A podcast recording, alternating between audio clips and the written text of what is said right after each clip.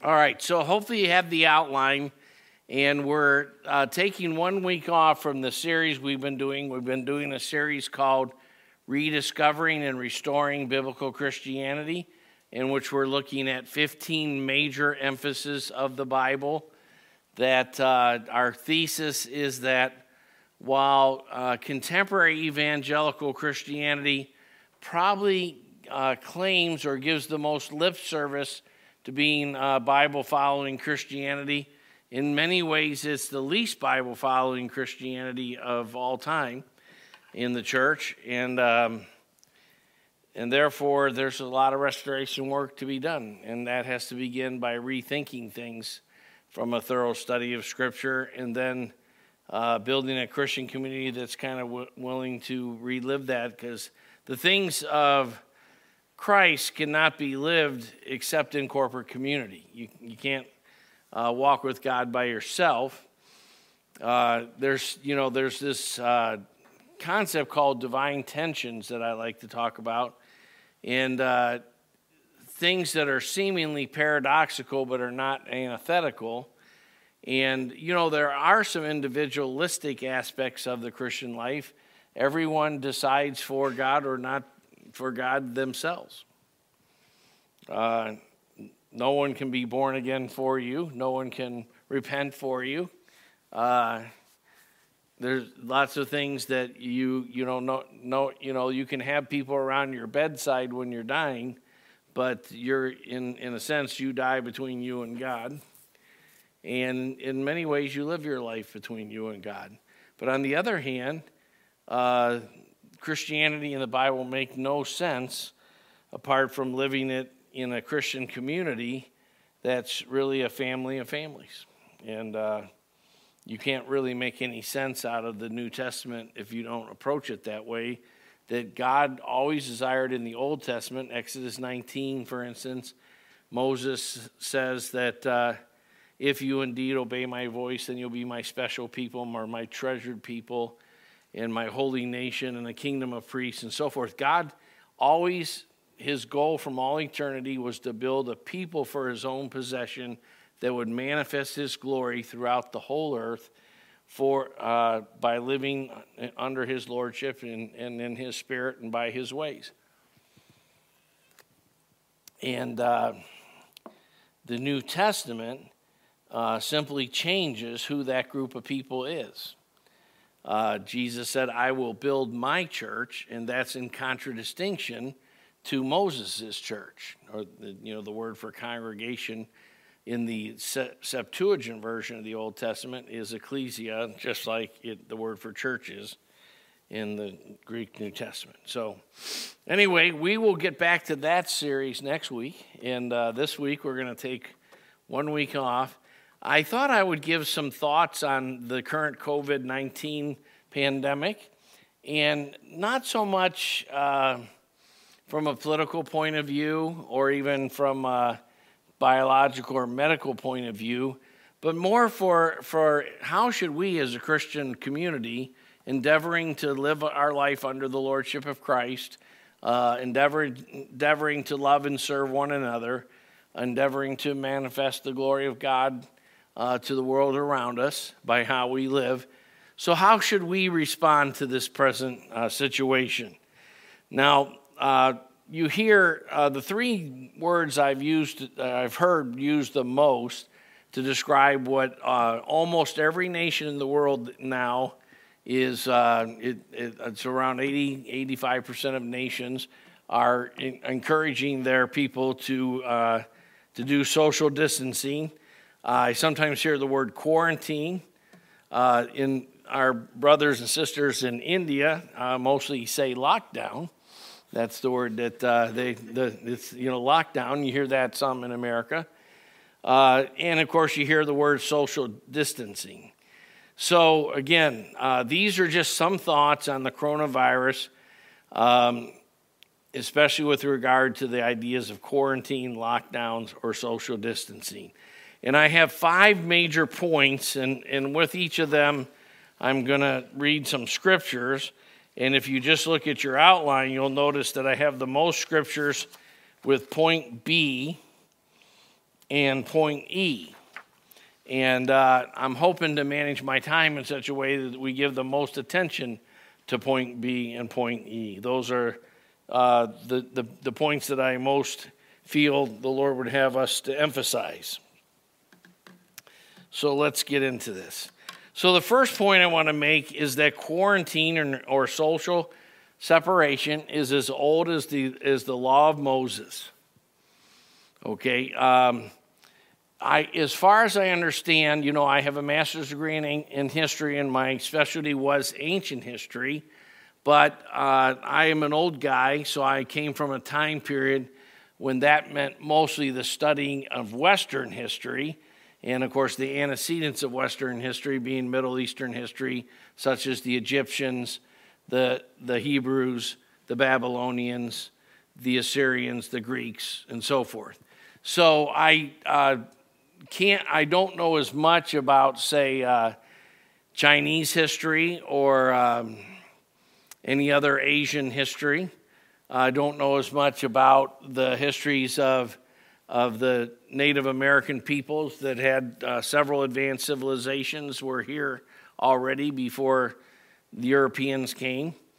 Um, but as far as I know, the, the Jewish people, the Hebrew people, were the first people in the world to use the idea of quarantining.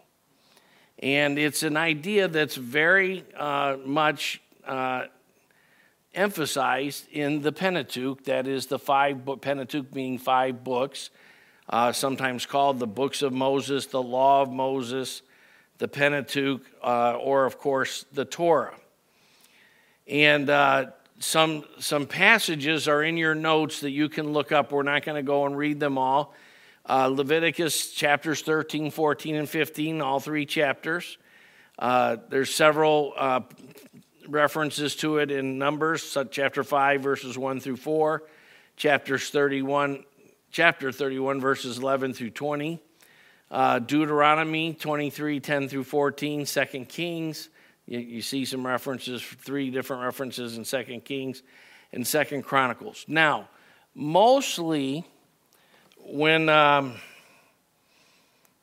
uh, when the law of God uh, talks about quarantining, it's mostly doing uh, talking about it with regard to leprosy, but it, it, it uh, does use it with regard to some other biological functions, discharges and uh, birthing of babies and so forth. But quarantining was uh, a basic biblical idea and practiced by the Israelites. Uh, some people don't know this. Uh, you wouldn't get this out of a modern history class. But in the 14th century, when the plague was sweeping Europe, the plague was little uh, experienced by the, by the Jewish people throughout, scattered throughout Europe because they avoided the plague by using quarantine principles. And so there were many more uh, of the Christian uh, population uh, of, of Europe that was affected by the plague than there was uh, Jewish or Hebrew people. Uh, they were, uh, had much, many less cases of the plague.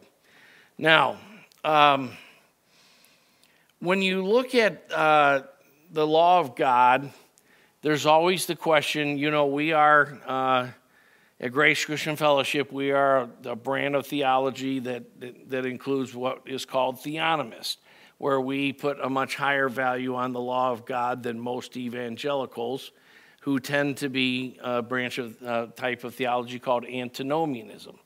antinomianism just means against the law. So most modern Bible believing Christians, how they relate, uh, if, you, if you'll notice, um, if any of you were brought up in, uh, I don't want to name names, but I know some of the churches some of you were brought up in, and uh, some of the backgrounds. And almost all of you, I've asked at, at times, did you ever have many sermons or many lessons or many much study of the Old Testament? And you almost hear no all the time.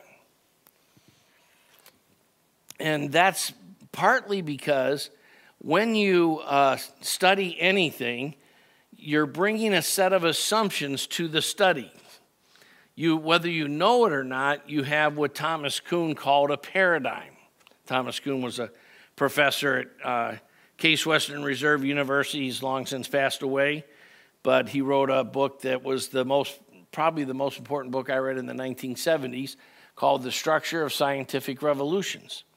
And his basic idea is that all academic disciplines have a set of assumptions that they're bringing to the table with the study and those assumptions uh, determine methodologies, they determine what questions would be considered important and what methodologies would be, that would, the question would be attacked with. And therefore, they're highly determinative of outcomes.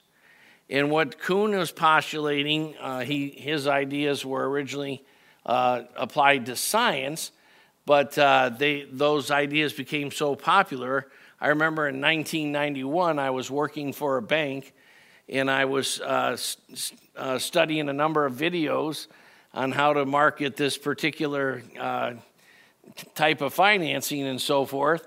And they started off by talking about Thomas Kuhn and paradigms, and uh, that what they were trying to do was bring a new paradigm of how to look at this particular way of doing business. And I thought, wow, Thomas Kuhn. It's uh, now uh, you know, being studied by people who get MBAs or whatever. So the idea of a paradigm is, is again, you have certain assumptions and they, that they start to become um, normative or well received by a high percentage of people in, in academic circles. And again, those assumptions determine what questions are considered important, what methodologies should be used, and therefore they're highly determinative outcomes. But because the assumptions aren't necessarily corresponding to reality, eventually there's more and more questions which can't be answered with the current methodologies and so forth. And so some young upstart kid or something will come along with a different set of assumptions and say, We're not looking at the thing wrong, right, correctly. Normally, that person is scoffed at, laughed at, flunked out uh, of, of the university or whatever, and uh, told uh, that they're stupid and so forth. But eventually, if the par- new paradigm uh, answers the questions better and works more toward re- real things, eventually that paradigm will gather ascendancy. So you can think of it in terms of like the, the uh, story of the emperor that had no clothes. Uh, everybody bought into the paradigm that if you were wise, you could see these uh, fancy threads the emperor had, which he didn't actually have any, he just was in his underwear. But uh, no one wanted to be considered stupid, so no one questioned uh, what, what they were told they were supposed to see, even though they weren't seeing what they were supposed to see. And uh, so finally, some kid goes, Hey, the emperor doesn't have any clothes on. He's in his underwear. And, uh,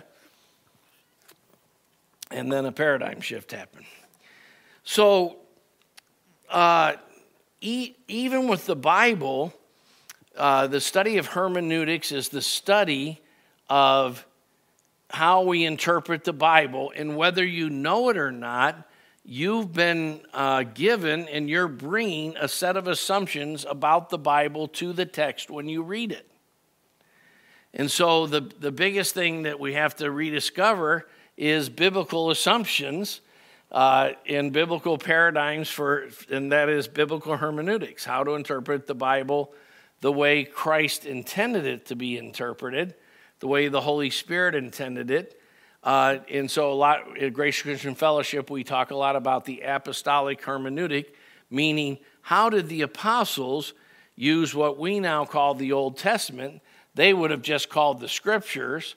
I like to refer to them as the Hebrew scriptures um, because I don't. I really don't like the term Old Testament as much because the Hebrew scriptures from Genesis to Malachi contain uh, six five major covenants, well, six, and um, and so they're really not an, an old covenant; they're a series of old covenants, and uh, so that's and and of course the the fact that God is a covenant making and a covenant keeping God is a major paradigm to bring to the text with you uh, looking for how, how God acts covenantally. Now, one difference in the biblical idea of social separation or quarantining is that it was always applied to people who had a sickness, like leprosy or what have you. What we now have is people being asked to quarantine themselves that don't aren't sick so that they won't be exposed to people who are sick. So that, that's a fundamental shift. That's a modern thing. And so that, that's something that's kind of important to understand that that's uh, very different than biblical quarantining. So, um, and you know, biblical quarantining uh, is highly political in our, in our culture. I remember uh, when the AIDS epidemic first hit, and I believe it, it was uh, started to get a lot of a uh, little bit of news attention in the late 70s, but mostly it was about the, the mid to late 80s, I believe, when it became well known publicly. And I remember uh, actually teaching that uh, uh, the biblical principle of how to handle such a thing would be to quarantine those who uh, have the disease. And I, and I remember laughing and go, if anybody ever proposed that, they would be uh, hated as you, know as a bigot and uh, and some evil anti you know anti homosexual or whatever. But in fact, uh, what we now do to stop the spread of AIDS is we ask a, a group of people uh, who are, um, for various reasons, generally practicing a very promiscuous sexual lifestyle to stop the spread of that disease sexually. Think about the logic of that. So that would be a little bit like saying uh, we're going to ask the people who have the flu uh, to, to head up the campaign of not spreading the flu. You know, um, we're at, you know, we're at, when it comes to 27 sexually transmitted diseases, we're asking the people who con- contracted those diseases, you, uh, and those most of those diseases are pretty difficult to, to contract if you practice biblical monogamy. Uh, we're asking the people who don't practice that and haven't historically practiced that to stop the spread of those diseases, uh, when in fact they have a long term track record of not being able to uh, exercise self control in those areas. And that's our main, uh, that's the main way we are trying to keep those diseases from growing and spreading in our population. Because nobody would suggest that there should be that there could be some way of uh, identifying a person who has a particular sexually transmitted disease by you know, having them have a little mark on their arm or something like that, unless unless they're in fact healed or, uh, you know, there's some sexually transmitted diseases that are that are treatable. Uh, anyway, I, you know, controversial subject there, and I usually try to avoid controversy. I'm a lover, not a fighter, but uh, uh but uh, you know, the, the main difference between biblical quarantining and what we're trying to do increasingly with various modern uh, viruses and so forth, this uh, was very common with the SARS virus, the first uh, COVID round, um, was we're basically trying to actually ask those who are not sick to protect themselves from those who are sick. Uh, that, so that's a, a, a, slight paradigm change, not, not a slight, a large paradigm change. Now, when you uh, look at the law of God in the Bible, there are lots of different schemes for categorizing it. So, one such scheme that's, uh, that I just uh, picked up on a certain Baptist theologian that I won't name uh, is that there's, he would divide the law into three types of, of commandments one, moral commandments, two, ceremonial, and three, judicial or societal. Now, in terms of the moral commandments, they're listed in the Ten Commandments, which are first and foremost listed in, in Exodus chapter 20, and then again in Deuteronomy chapter 5. Deuteronomy means the second giving of the law, and it's partly named that because Deuteronomy chapter 5 uh, repeats the Ten Commandments word for word from Exodus 20. Now, the, all laws have case laws uh, if you were to go to law school and become lawyer Teresa or something, uh, turn in you know, billboards for, with a, a call to Teresa or whatever. yeah, you know, uh, you would study case laws. And so the Ten Commandments, this is important if you don't know this already. We've taught on this many times here, but we do get some new people here and again. And and uh, hopefully the people in India are watching. In the Bible, the case laws are primarily interpreted by what is sometimes referred to as ordinances or statutes, statutes, but not statutes, statutes, uh, which are hypothetical case laws that tell us, like, if your ox gores someone and you didn't know that he had, you know, the propensity to, to, to gore people or whatever, then this is the remedy and so forth. And they, the, the hypothetical case laws are, depending on the translation of scripture you're reading, are sometimes called uh, ordinances, sometimes statutes, sometimes they're called decrees. But when you're reading a psalm like Psalm 119, that is uh, um, 22, uh, 22 sections of eight verses each. It's what's called an acrostic psalm. Normally, an acrostic psalm, each line starts with a progressive letter of the Hebrew alphabet. But in Psalm 119, each stanza of eight verses does that. So there's 22 stanzas of eight verses each, which makes for 176 total verses, right?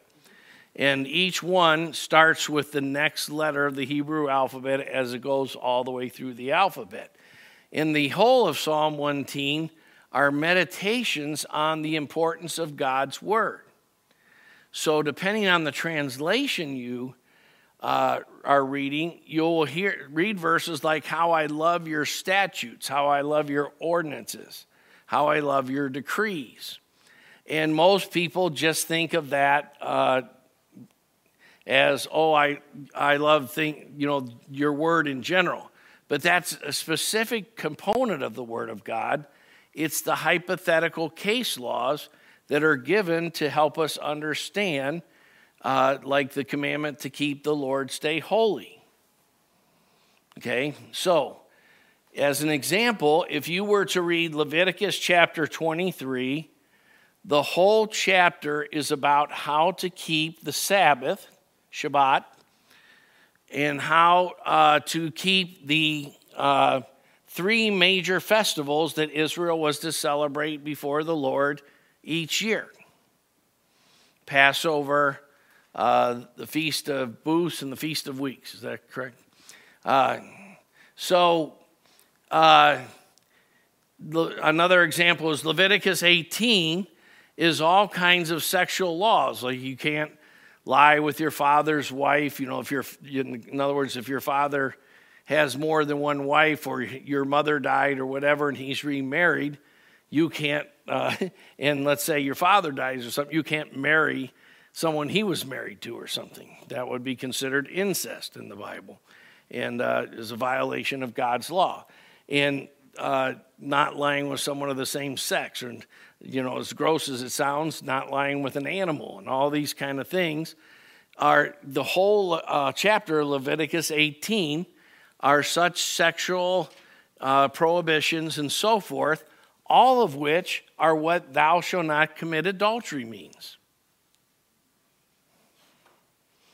The whole chapter gives contents. Now, if you study the structure of the Ten Commandments, in the Bible, the first represents the whole. When we give to the Lord, the first thing we do is we give a tithe on. Uh, are you getting cold? I'm sorry, I had to turn it way. John, you could turn the temperature back up a couple degrees because I was just so hot. I turned it way down to like 64 or something.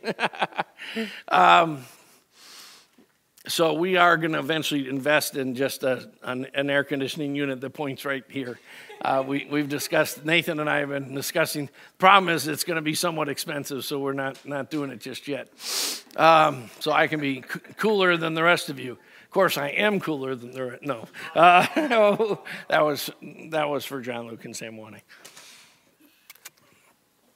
the two coolest young men I know.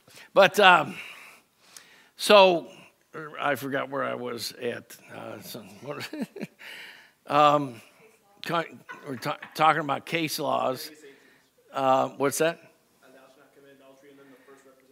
Yeah, oh, the first represents whole. So, in the scriptures, the, you know, the reason we you you give ten percent of your gross income to the Lord, and uh, we believe you should give it to the church you belong to and but then you should give other income to other Christian causes. That's called an offering. But the tithe is not an optional. It's optional whether you have a good attitude or not about it, but it's not optional whether you pay it. And because the, the tenth, the first tenth uh, represents the whole. And the reason you tithe on your gross is to tithe on your net would be, be, be elevating the, the role of government and taxes above the role of God. And so, um, so in the Ten Commandments, the first commandment, thou shalt have no other gods besides me, all the other nine are violations of that one. In other words, if you break any of the other nine, you have to break the first one to, to do so in, you can't steal without having something that's an idol in your heart that, that is above God. You have a God besides God, and so I might steal Sam's Corvette or, or uh, his really cool car or something. If you, what's that? You guys, yes. Currently, Sam's car. He'd be okay if I stole, but uh, we're uh, so anyway, I, I got to move this along. So, uh, the moral commandments have all these case laws that help us understand what they are. A good example of that would be in Matthew 5, the Sermon on the Mount. Jesus said, You were heard that you're not supposed to murder, but I tell you, if you even are angry at your brother, then uh, you've murdered him in your heart. Right? So Jesus is actually uh, is actually applying a case law for, so that we can understand what thou shalt not kill is. Because murder is diminishing uh, that person in any, any way in your thoughts, hearts, or deeds. So, therefore, like the first set of commandments are all about our relationship to God. Then the, the commandments that have to do with our relationship to our fellow man, they start with thou shalt not murder, because again, the first uh, represents the whole, and all the rest of the commandments are a type of murder. Just like all the breaking of commandments is a type of idolatry, all the breaking of the social commandments is a type of murder. So this is kind of important. Uh, hopefully, you're following my logic here. So when you steal, it's it's a type of murder because you know Byron Burks uh, went to college and got a degree and studied when, late at night when his eyes were droopy and. Uh, you know, and, and, and then goes to a job every day and spends his hours and hours and hours to make an income to buy uh, whatever, his car or whatever, when you steal it, you're murdering his entire time that he invested in why he has that car in the first place. If it hadn't been for this long process of schooling and building mathematical and engineering skills and so forth, he wouldn't have a job and therefore he wouldn't have the car. And so when you steal his car, it's a type of murder. Hopefully, everybody's understanding that. So, when you commit adultery, you're, it's actually murdering the family. It's a, it's, that's why it was a capital offense in the Bible. We think of adultery as just really fun and cool in our day and age. That's how Hollywood tries to depict it and so forth. And uh, it's not, it's a type of murder. Okay, so that's point A of, of my A, B, C, and D. So let's move. That is that um, quarantine is part of God's law, and Hebrew culture, as far as I know, was the first culture ever to use quarantine to stop disease. And we're reversing that, and I don't believe we're re- doing that wrongly today because what we now have, uh, ever since the Garden of Eden, when God told Adam and Eve, On the day that you eat of the tree of the knowledge of good and evil, you shall surely die. And if you notice, they didn't physically die that day, but they spiritually died and introduced into the human genome was the, was the power of sin that eventually kills everyone. Everyone who's ever been born has died, except those people who are still living today who are going to die. and that uh, death is associated with sin, but it actually grows and develops and advances, much like God's kingdom. It grows and advances.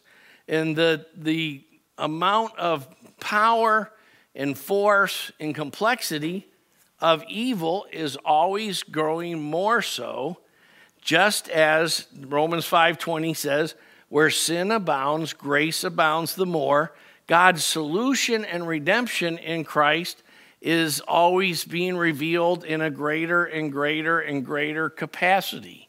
And even in our own day, we often, I, I don't know about you, but I've often read the Gospels, which I love to read, and I, I hope you've had this thought. You're probably brain dead or something if you haven't. Uh, that wouldn't it have been cool to, you know, go with, walk around with Thomas and Peter and Simon and, of course, Jesus. Like, you know, if you haven't had that thought, I don't, you're, I don't know what you're thinking. But, uh, you know, and, uh, but the truth of the matter is, we live in a much greater time to be alive because the glory of the latter house will be greater than the glory of the former house.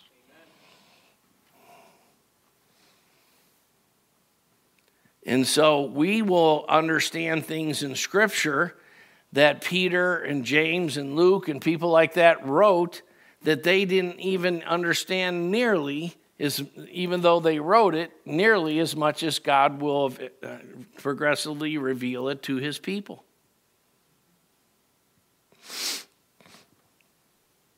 And so we live in uh, the greatest possible time to be alive. Now, one of the, because uh, sin, death, disease, all that stuff is always progressing, there are diseases today that weren't around a thousand years ago. You know, the flu pandemic, pandemic of 1918, the Spanish flu, as far as anyone knows, was the f- first time the flu virus hit humankind 102 years ago and viruses actually grow and mutate and so forth. And so, one of the complexities of this COVID thing is that the gestation period is so long that you have it for five to, to 12 days before you know you have it, usually. And you're contagious that whole time. So, using the principle of quarantining uh, so that you might not get it is actually uh, even though that's not what the Bible teaches about quarantining, it's, it's uh, based on the biblical idea of quarantining and just doing what's appropriate for the progression of, of diseases in general. All right. Now, I didn't mean to go into all that that much, but uh, hopefully that's all clear. Point B loving one another in Christian community. One of the most important things, and this is something that I've, uh, we've actually had oh, half a dozen cases of people in the church not doing this. Uh, so I really, that's why I actually decided to do this message. Um, things like this are a great opportunity to live out what we espouse in Grace Christian Fellowship that we, we love God and therefore we love one another. 1 John 3 how can you say you love your brother whom you have not seen? Or how can you say you love God whom you have not seen if you do not love your brother whom you have seen? Jesus makes it quite clear in many places, especially in John's gospel, that um, our love for one another is actually an indicator of our love for God. And so if we're not behaving and, or acting according to love, uh, that's very problematic. Now, so the Romans 14 that I've had uh, Josiah, I hope you're catching it, but the whole point of Romans 14 is don't act as your brother's judge if they have a different level of faith about a certain idea right? And so, what's, what, what's inevitable in something like, uh, thou shalt not commit adultery, hopefully, we would not have differing opinions in Grace Christian Fellowship about that.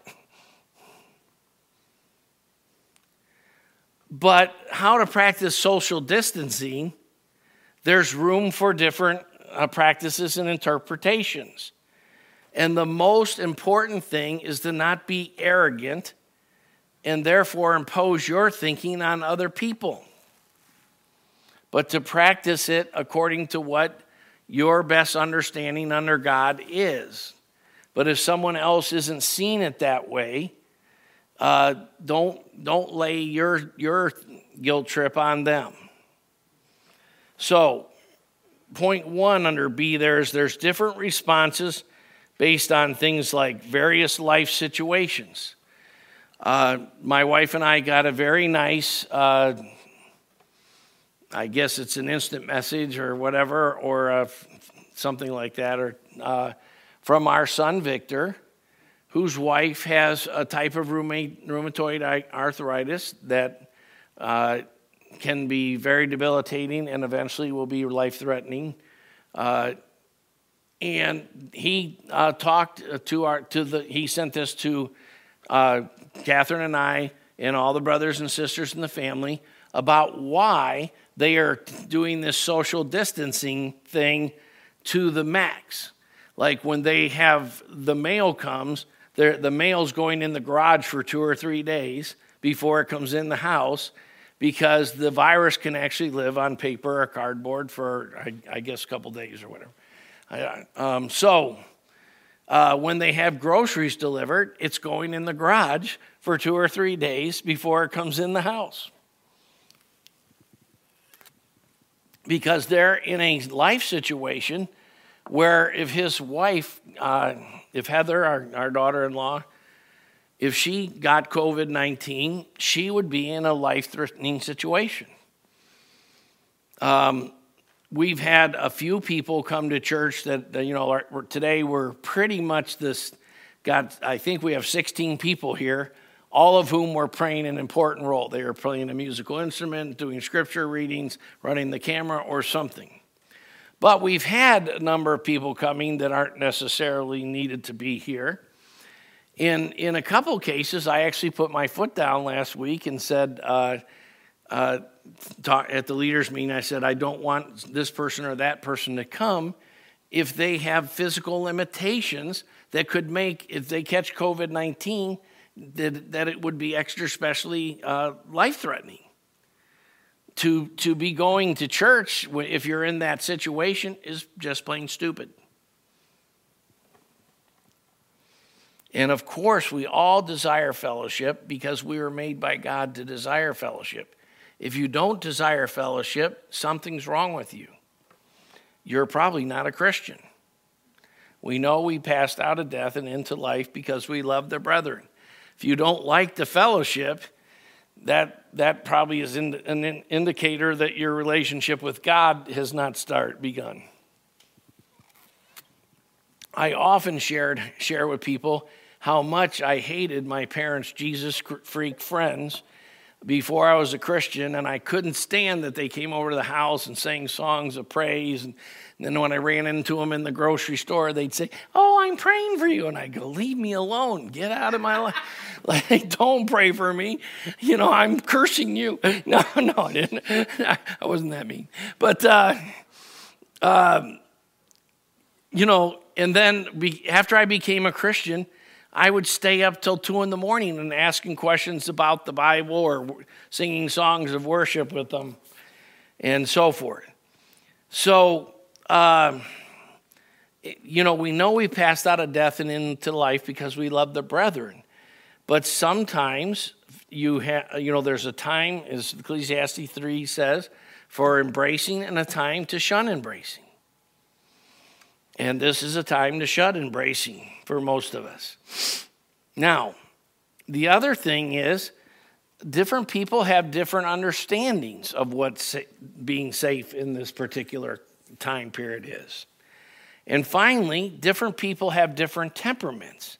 And you're going to find that people who have a, a giftedness from God uh, that makes them uh, kind of a quieter temperament or, or, or whatever, they're less aggressive and bold that, that affects how they think about stuff like this. And so, if we don't take that into account when we're relating to our brothers and sisters, then we're not walking in love and we're sinning against Christ.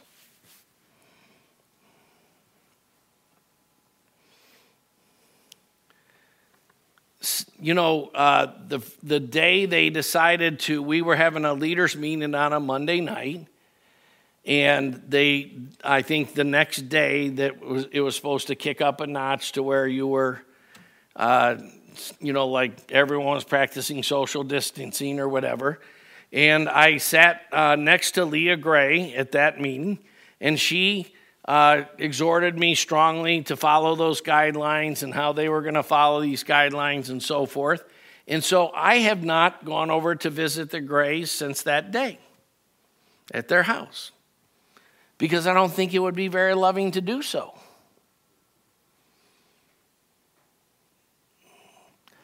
And I normally pop in to visit the Grays unannounced, un, un, uninvited, or whatever, about once a week or so.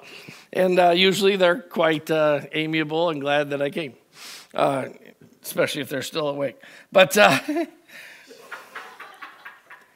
so let me just say this Walking in love in terms of social distancing is to follow the lead of the most conservative member of your household. To do what the, the, the person who practices social distancing to the highest degree should, that's what you should do in your household, whether you're a married family or a single household. because otherwise you're violating that person's sensibilities to the point where you're causing them anguish. You're causing them to be unduly worried. Now, we also have a, a, Christian community that there's very few people that are over 40 in our community. And therefore, a lot of people, especially people who are 25 and younger, still have the kind of relationship with their parents where they talk to their parents often about stuff like that and would be highly influenced by what their parents think about what they should be doing. And so it would be only loving to take that into account. Because if the parents are encouraging them to be quite conservative about it, and we're not uh, honoring that, then we're not walking in love. So whether you're married or single, this is a this is an area. You know, my wife and I do a lot of marriage counseling, and uh, we, we ourselves went to marriage counseling in 1991 90, and 92. And uh, the guy who helped us, named Dr. Paul Mitchell, uh, John Luke knows him, um, he had an idea he taught us called the ba- that, the, that every relationship has a balance of power in it. Whether you're on a basketball team together or uh, Daniel and Lily Gray, believe me, Daniel and Lily Gray have a balance of power, and Daniel wants the power. Because I, I don't have to go to the Gray's house to know that. I just know that he's the older brother. And uh, so hopefully uh, David and Aruna Yamarte are watching this, and uh, they tell a story about their daughter Hannah, who's now 10. Uh, but when she was five, uh, she was, or seven, something in that range, five, six, something like that. She was praying in front of a, their church, which is a large group of people. There's five, four or five hundred people present, and uh, she uh, praying with a little microphone or whatever, and she prayed that her younger sister Golda would do better at honoring her and obeying Hannah, that is, you know, obeying the big sister and uh, honoring the big sister. So they love to tease Hannah about this, and I, I tease Hannah about that myself all the time. She, uh, they're, both those girls are like wonderful young ladies. And uh, so they're a lot of fun. But, um, you know, so all relationships have a balance of power if you know John uh, Byron Burks lives in a household with his two brothers, believe me, there's a balance of power between the brothers, and uh, and it's uh, often an ongoing negotiation, right? So it's very important, especially in marriage if one of the partners, often this, unfortunately, historically, this is more often the husband than the wife, is the, is the stronger personality. Uh, you know, a masculinity tends to be something that you're strong about making decisions, convictions, your emotions are out there, and, and all that. And, and therefore, uh, you know, a husband might be uh, allowing a lot more people to come over to the house and uh, you know, going to a lot more people's houses and being a lot looser about their interpretation of social distancing than the wife is happy with. And so if he does that, he's not walking in love. He's abusing the balance of power in the relationship in a situation like this.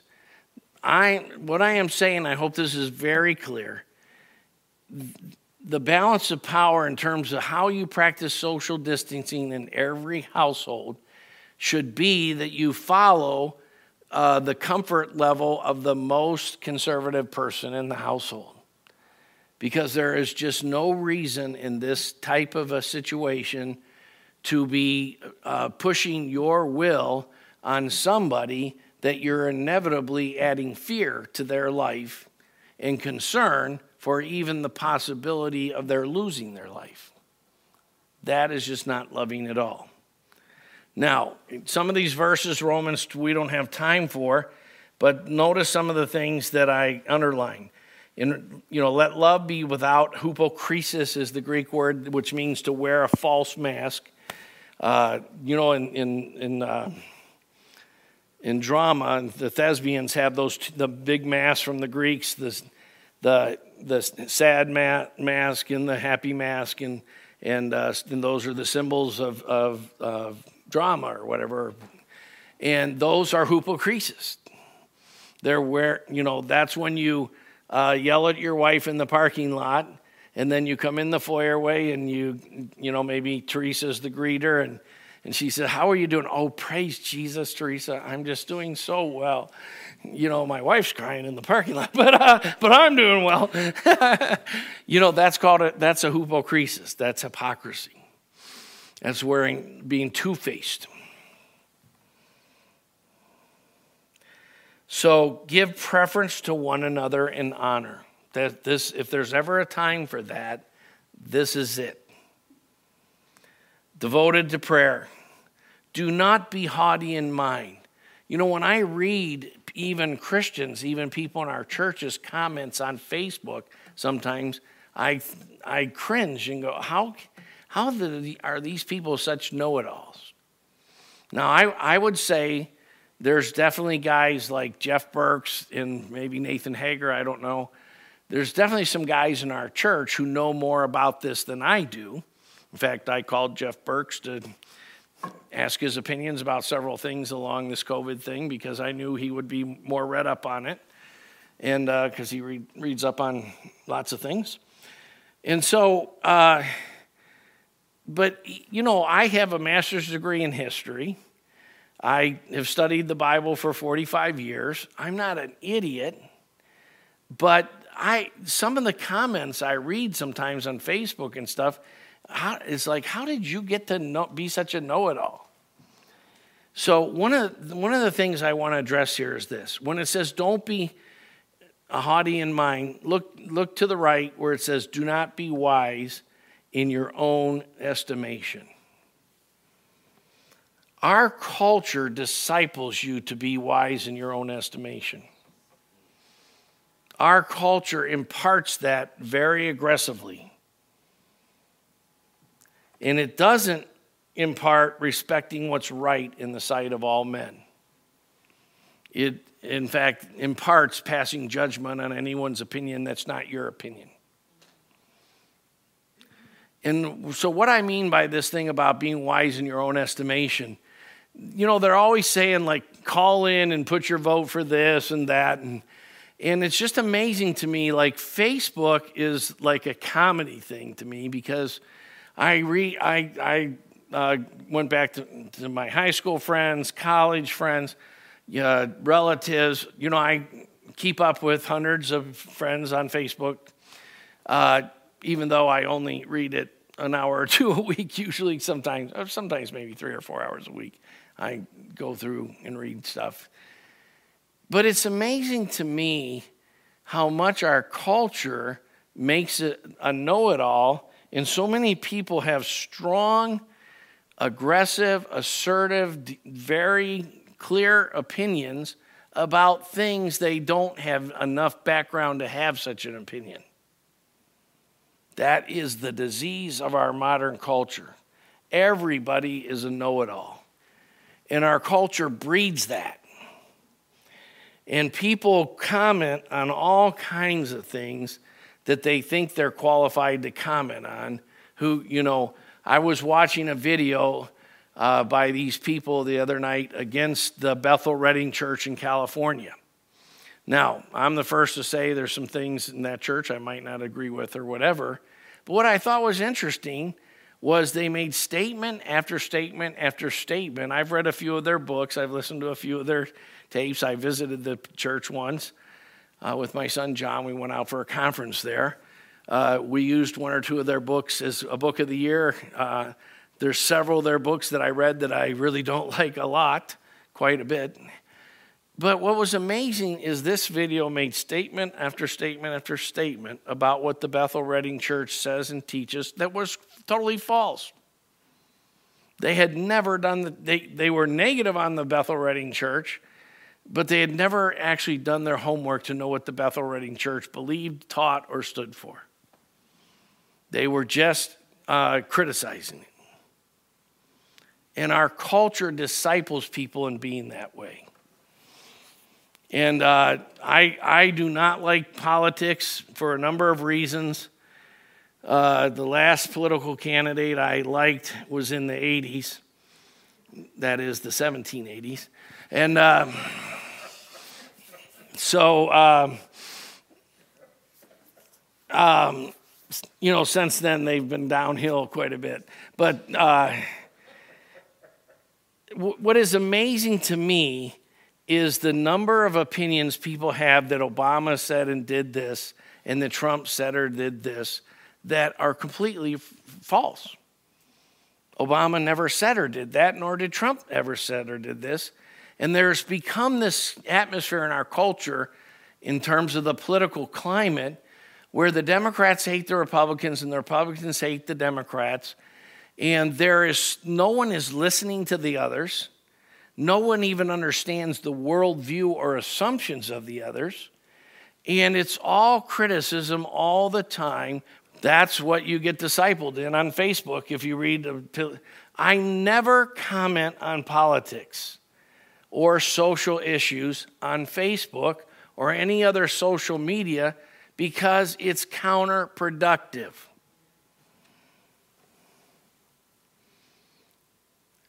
Look down in Philippians 2. With humility of mind, regard one another as more important than yourselves. That's an, that, that can be walked out by letting the most conservative member of the household dictate how you're going to live. At our house, um, Catherine's now working from home. I've always worked from home if I work. I don't know if I work, but uh, you know, but uh, I felt like working the other week, so I laid down and prayed about it till the feeling went away. But uh, um, you know, but we live with Logan Carr, and Logan is a blessing and a half to to have his uh, housemate because uh, uh, we basically made a deal with him that uh, we wouldn't charge him rent, room or board, rent, utilities, groceries, none of it, as long as he did the dishes a few times a week. And Logan does uh, the dishes like a few times a day. Uh, not, not really, but he does so many things that are above and beyond the call of duty that it makes our lives much more wonderful when Logan's around. So, um, but the fact is, he goes to a job every day and he comes back every day, and therefore he's in, in socially interacting with all sorts of people. And so if you if you don't if to really do this lockdown thing, if you're really doing it, then you're actually never leaving the house and you're never interacting with anybody outside the house. And very few people are doing that in Grace Christian Fellowship anyway. So don't be each other's judges. I'm being a lot more conservative. I never, I, uh, I was a hugger until about the mid 80s. Uh, after our, our culture, that is the 1780s. No, no, I'm just kidding. no, I'm just kidding. Uh, when I was just a little tight. But, uh, you know, John Luke asked me how I knew so much about the War of Independence when I was just a little kid back then. But, uh, no. And uh, so, um,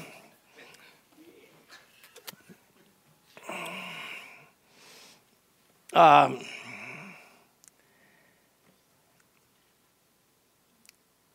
uh, let's jump down to Colossians 3 there. I love these, this passage a lot because he says, as those who have been chosen of God, holy and beloved. In other words, the Bible intertwines, inextricably intertwines loving God and loving one another everywhere. And it's always saying that uh, your measure of how well you actually love God is not how many hours you read the Bible, how many times you have people over for prayer, or a Bible study or whatever. It's how well you love. And especially the hardest members to love of your household. If you, if you did live at our house, that would be me. I'm always the hardest guy to love. So, um, Colossians goes on to say, those who've been chosen by God, Put on our heart a compassion, kindness, humility, gentleness, and patience. We could spend some time talking about those words. You could do a whole good teaching on them. Bearing with one another and forgiving each other, whoever has a complaint. Just as the Lord forgave you, so also should you. That's a very important thought. The Bible always equates our need to forgive one another with how much we are forgiven by God. And that's the whole meaning of the parable in Matthew 18 of the rich ruler who uh, owed his master somewhere in the neighborhood of $15 million in contemporary money. And his master graciously forgave him the debt, yet we want to uh, hold our unforgiveness towards someone just because they raped and murdered us. And what we did towards God was so much worse than rape or murder. That's what the Bible is saying all the time about forgiveness. But then he goes on to say, beyond all these things, put on love. So what? It, this is why I've loved, always loved this verse in Colossians. Love is something that's beyond all the other things that come previously on that list. Now, I would, if you were halfway honest with yourself and you having a heart of compassion instead of uh, criticism and judgment, kindness, humility, gentleness, patience. And anyone here perfectly patient with their roommates all the time? Bearing with one another, forgiving each other, just as the Lord forgave you to that degree. And love is something beyond all that. I think what I'm submitting to us is we have a long way to go to learn how to love. And this current crisis is a perfect opportunity to grow in it. 1 Peter 4 8, keep fervent your love toward one another. We're running out of time, so let's flip over the page. Redeem the time toward outsiders, especially on social media. I think a lot of people comments in our church, and some people stand out more than others, are just not loving on, nor wise. Social media is not, um, I tailor, although uh, I always deal with the same information and the same truths, I deal with each individual uh, individually as to how I help them see it. In, in, when I'm leading people to Christ, when I'm discipling, so forth. I would never put anything important on Facebook. Never. And some people put stuff on Facebook that uh, you just are not thinking at all about how unbelievers think or process and I'm gonna I'm I feel very called of God to help us with that at this point. I'm to be talking to individuals in particular that are unwise in their use of social media. Don't uh, don't divide and drive people away unnecessarily.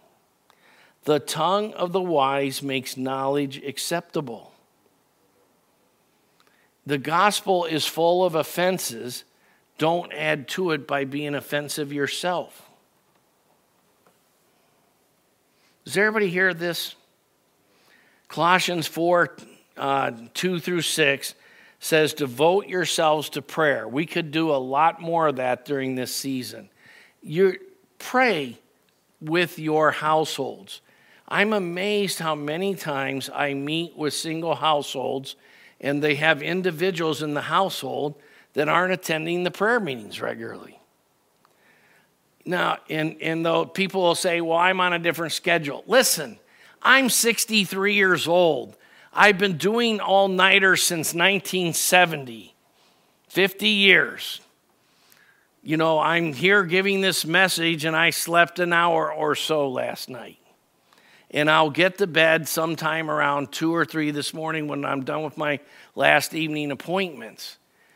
And I trained my body when I was 17 or 18 to be a Christian, which means, could you not watch with me one brief hour? It's amazing to me how soft we are on ourselves.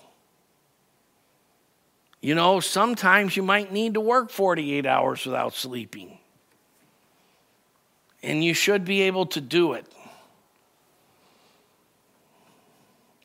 And so if you're if you live in a household and your wife or your husband's on a different work schedule or whatever, you can find two or three times a week to pray with one another. And if you have to, you know, I I now have uh, I'm spending probably as much time discipling people by Google Hangouts and so forth in India as I am in the U.S. And that means I start my first appointments four hours sooner than I used to every day in order to do that. And sometimes I have to change my schedule in the afternoon so that I have a break for a couple hours so I can go back and take a nap. You could at least do that to pray with your roommates. I hope I never hear again that this or that person in the household is not attending household prayer. I don't believe you should have household prayer every day as if you have situations where it's tough on people's schedules, but you can do it two to three times a week so that you can experience Psalm 133 Behold, how good and how pleasant it is for brothers to live together, dwell together in unity. That's verse 1. Verse 3 ends with, For there, that is where brothers dwell together in unity, the Lord commanded a blessing, life everlasting. Jesus defines life everlasting in John 17, 3 as this, that this is life eternal, that they might know thee, the Father, and the only true God, and Jesus Christ, whom thou hast sent. Do you want to know God?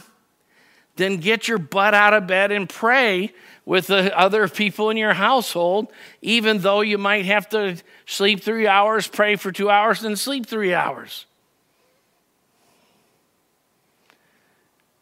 Where's your faith? Do you even have you ever heard of God?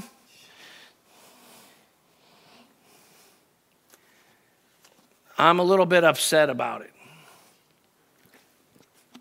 We have too many households that never have meals together and never worship together and never pray together and don't uh, do each other's chores and do each other's laundry and take into account what the other person wants in terms of dinners and entertainment and so forth. We really need to grow in love.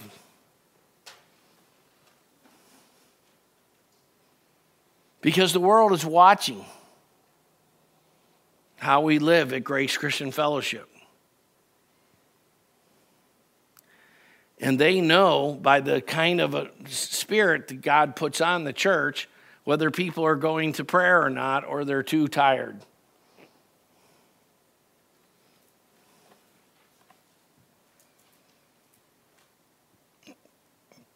Devote yourself to pray, uh, conduct yourself with wisdom toward outsiders, make, making the most of opportunity.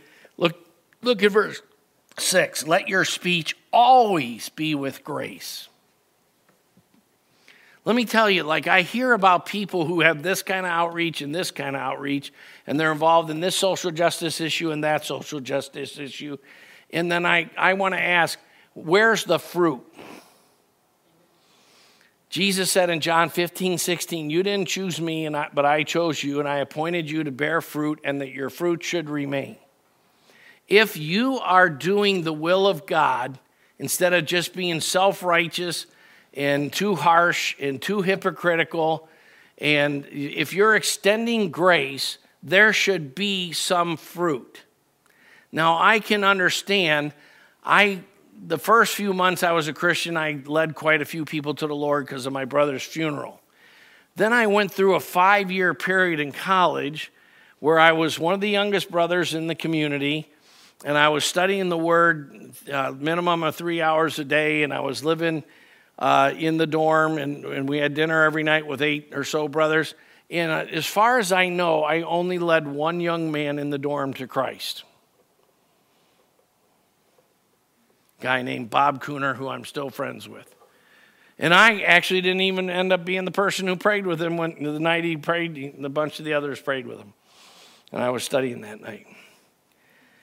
But, you know, then, you know, the, when the elders asked me to start the campus ministry for a number of reasons, it took about a year and a half. So before it started bearing a lot of fruit. So I would say I was probably seven years in Christ before I was regularly leading people to Christ like a fisherman who's pulling five or 10 fish in, you know, every year. But since that time, I probably averaged leading uh, 10 or 15 people a year to Christ.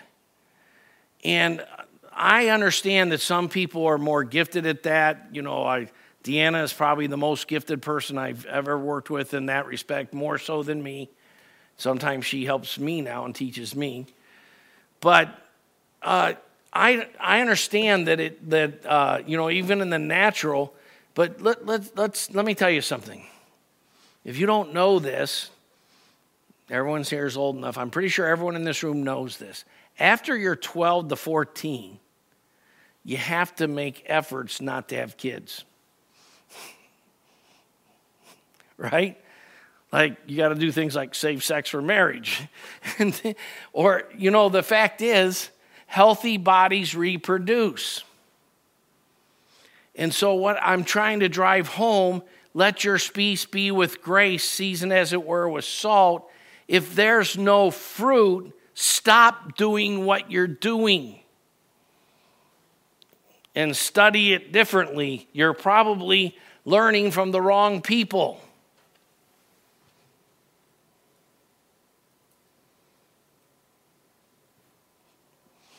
And hopefully that's pretty clear.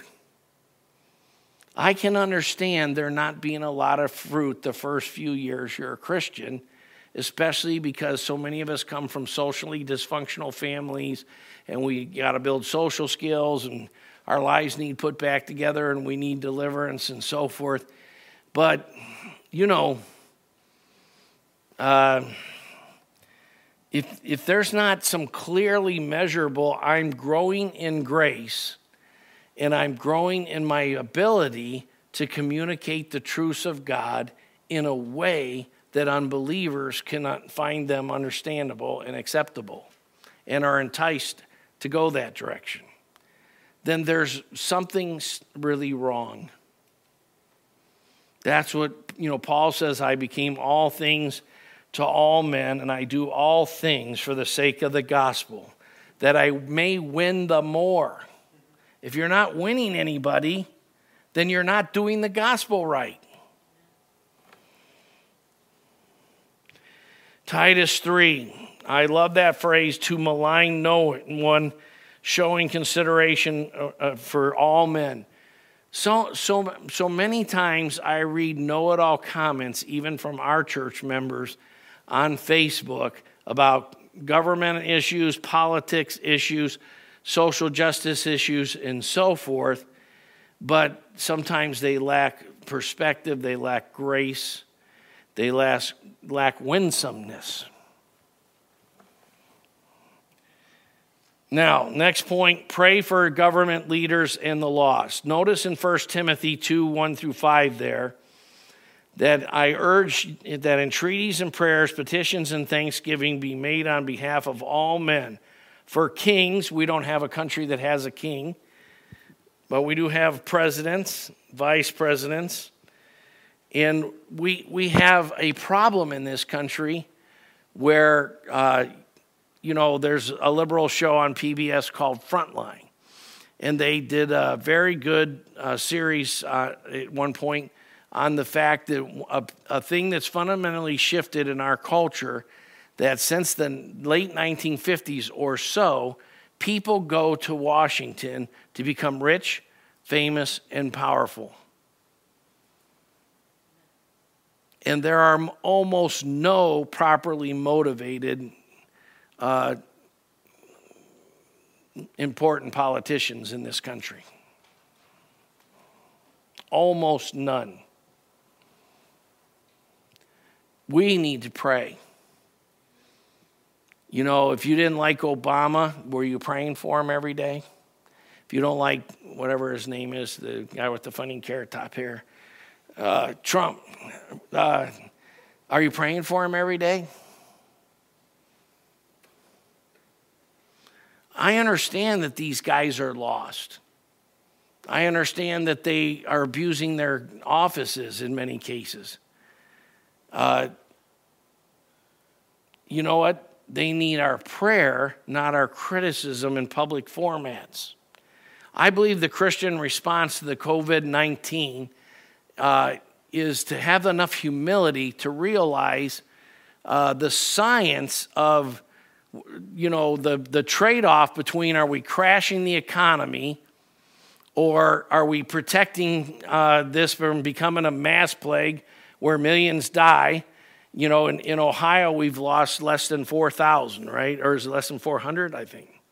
I, I'm not up to date on the number. Somebody look how many deaths there's been in Ohio. Look that up real quick, Byron or David, one of you guys that's good at looking.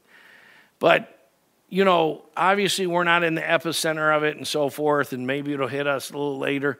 But all these things about like, you know, getting the right kinds of supplies and when, when it will be right to start phasing back in, uh, you know, this or that part of our lives and so forth.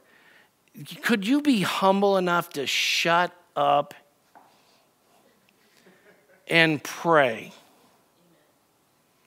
I'm asking everyone in Grace Christian Fellowship to shut up uh, a, about your opinions of what the government should do. I have met Mike DeWine at times. Um, I understand he's a career politician. He decided to be a career politician as a young man.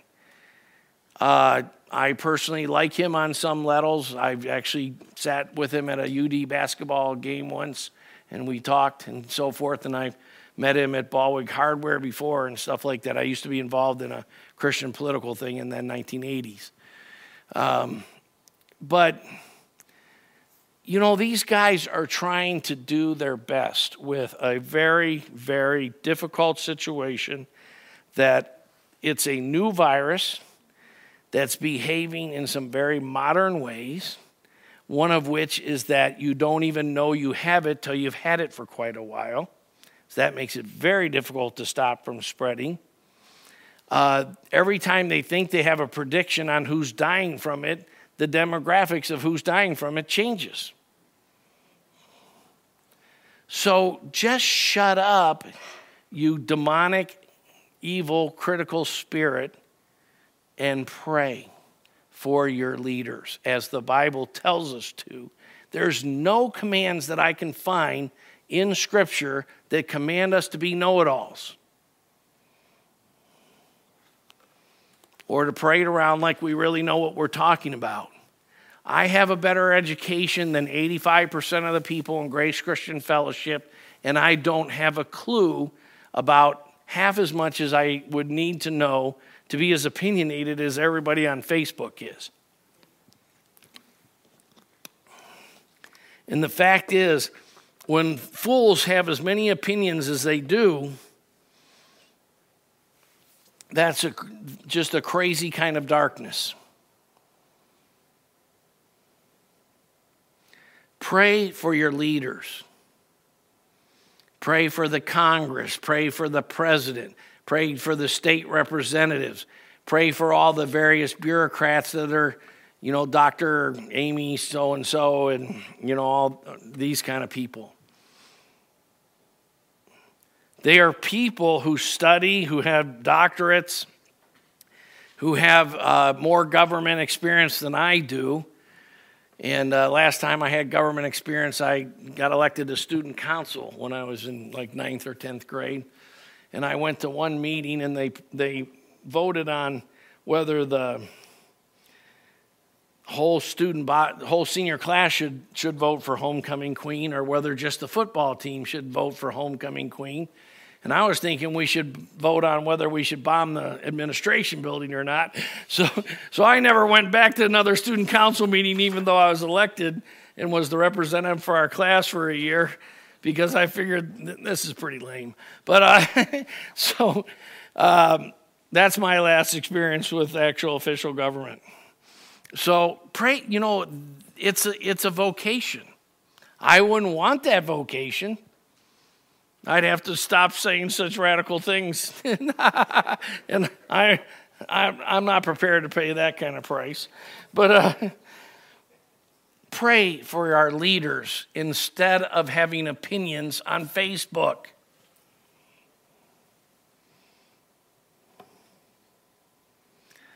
Lastly, uh, we need to have a Christ centered approach to serving and giving to outsiders.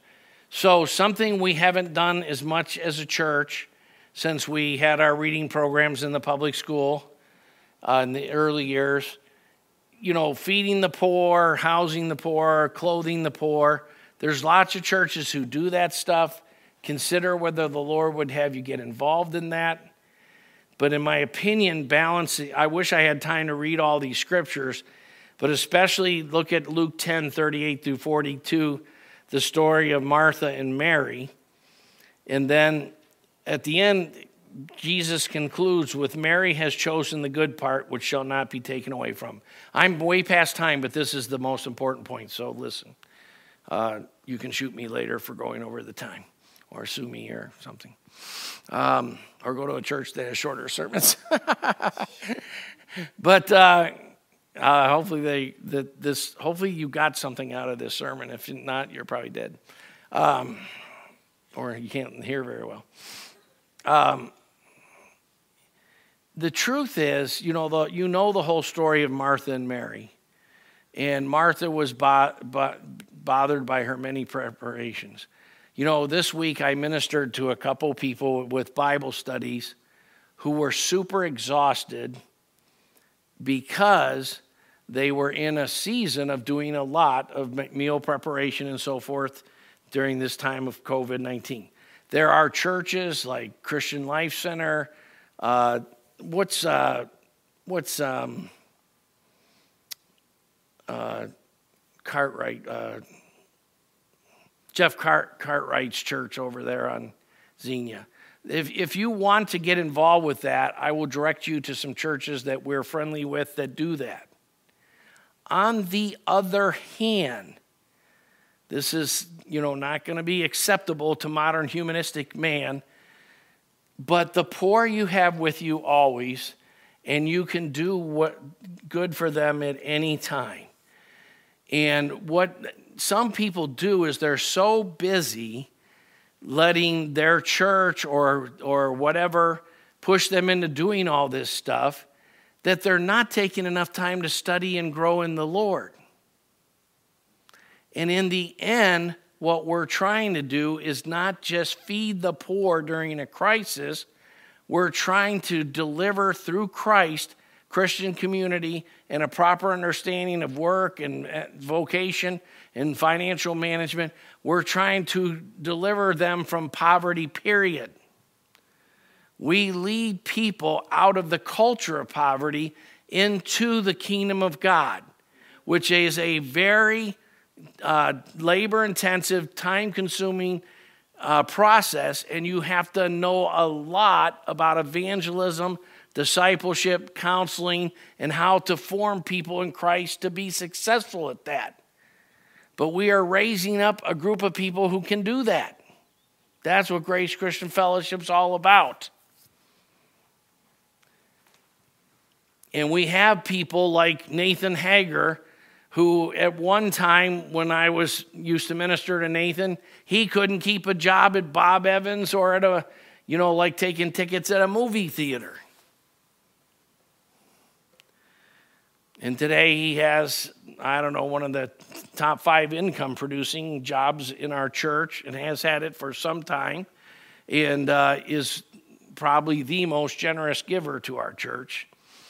Uh, although I don't want to give any details because he might not like that, but he gives way beyond his 10% and, and serves a lot of people in a lot of ways. And he was the culture of poverty incarnate five or six years ago. He was like the poster child for the culture of poverty. So I'm all for relief efforts. You know, in Dayton, we had the shooting, we had the tornadoes, we've got this situation now, and there are some really great churches like the Vineyard that, that get involved in doing stuff with that.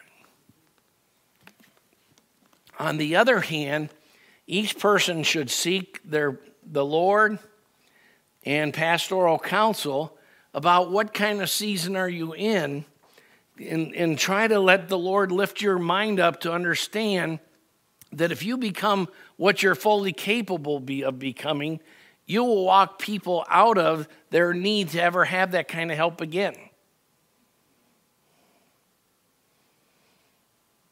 And, and of course, because of the largeness of what we're doing, we've only succeeded in uh, leading a small group of people a small distance But a few of those have gone a further distance, and some of those are, that's why we have the discipleship groups and, you know, seven couples on the leadership team already. And, and, uh, and but that's just the beginning of sprinkling. It's going to rain, and, a, and eventually there's going to be 30 or 40 couples on the, on, that can do that. And that they can take people from whatever problem set they have social skills, demonic bondages, habits, uh, the need for psychotropic drugs or whatever, and walk them into a place of spiritual, emotional, relational, vocational, financial, marital wholeness. Amen. Because that's what Christ came to purchase for us. He came that we might have life and have it more abundantly. And in our crazy, spiritually confused religious nut, knucklehead nutness today, very few Christians are zeroing in on that. But that's, that's what we have to restore, and we are restoring. So, whether or not we should get involved with serving meals or whatever, I'm not saying don't. I'm, but uh, I'd like to see our church do a little bit more with that sometimes. I love, like, I love the Victory Project. Consider get helping them. They're a great Christian outfit. Uh, if, uh, if you, Jason and Carla help them quite a bit. But, you know, of course, many people in our church help the Miami Valley Women's Center. So there are a few of these kind of causes we're still involved with, even though we no, no longer have our uh, elementary school reading programs, which I hope we'll be able to restore. But believe me, uh, you know, even though this is not particularly Christian, the, a, the philosopher Confucius, Chinese philosopher, uh, said, If you feed a man a fish, he'll eat for today. But if you teach him the fish, he'll eat for a lifestyle. What we started out to do, the number one goal stated at the beginning of Grace Christian Fellowship, was to bring a kingdom of God community style church to a level of maturity where we purposely, intentionally, and with success walk people out of the culture of poverty. And we have done that for quite a few, and we're doing it better as time goes on. And you're going to have to study more if you're going to be a part of that. So that's my last point, but that's actually one of the, the first reason I did this teaching was, the, was point B about loving one another and not judging one another because we could do better there. And, but the most important point was about the idea of redeeming the time toward God. You know what social distancing or quarantining is good for?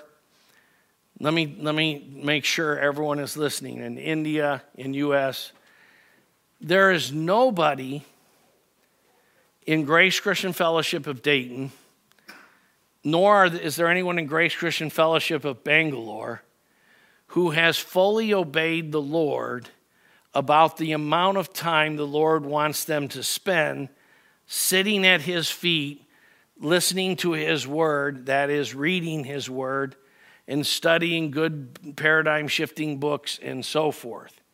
There is nobody who's as equipped as they should be. And in fact, almost every member of our church is behind what God might want you to be in that respect. So uh, I'm going to call this the JM principle. I had a pastor whose initials were JM uh, back in Bowling Green. And JM worked very hard all the time. And uh, about every month or two or three, you would uh, call him up and someone they'd say, "Well, he's sick and he's in bed." Because he would work so hard, he'd eventually get the flu or a cold or something like that because he wasn't getting enough sleep. And he knew and t- used to teach us God makes me go through this, so I'll have that time to spend with the Lord studying and reading and so forth. May I suggest to us that one of God's sovereign purposes in COVID 19, for Grace Christian Fellowship anyway, because He's got the whole world in His hands, is that many of you are being called to spend more time alone with God. And I would tell you, you're not anywhere near where God wants you to be in your walk with Him if you don't enjoy spending five or six or 10 hours alone in your study reading God's Word. If that's not like pretty exciting idea to you. Because there are times when you're called to do that. There are times when you're called to turn off the cell phone. I remember when I reread um, Dennis Bennett's uh, Nine O'Clock in the Morning, uh, I don't know, 10 years ago or something. I decided to read it again because I hadn't read it since the 60s or the 70s. And so uh, I started reading it, and I just canceled everything else on my calendar, and I read it. Eight, it, now I'm a slow reader, and I take notes and I look up scriptures. So it took me eight hours, but it was eight hours very well spent, and it wouldn't have happened as with as much fruit and insight and, and experiencing of God's presence had I not shut the rest of my life out of the, my life. You know, some of you know that when you call me at certain times of day, I don't answer. you know, if you call me before noon, you're going to voicemail. But, and uh, even if I do get up early in the morning, I don't take phone calls, I'm reading. So that's kind of my last point for this message, and I hope it's the hits home. Some of you, God is wanting to, to you to step back, think about all your responsibilities, your schedule, and do a better job of not wasting this time in terms of your spending time with Him. There's, there's quite a few people in this church that that should be speaking to if you're able to hear the Lord at all. Amen.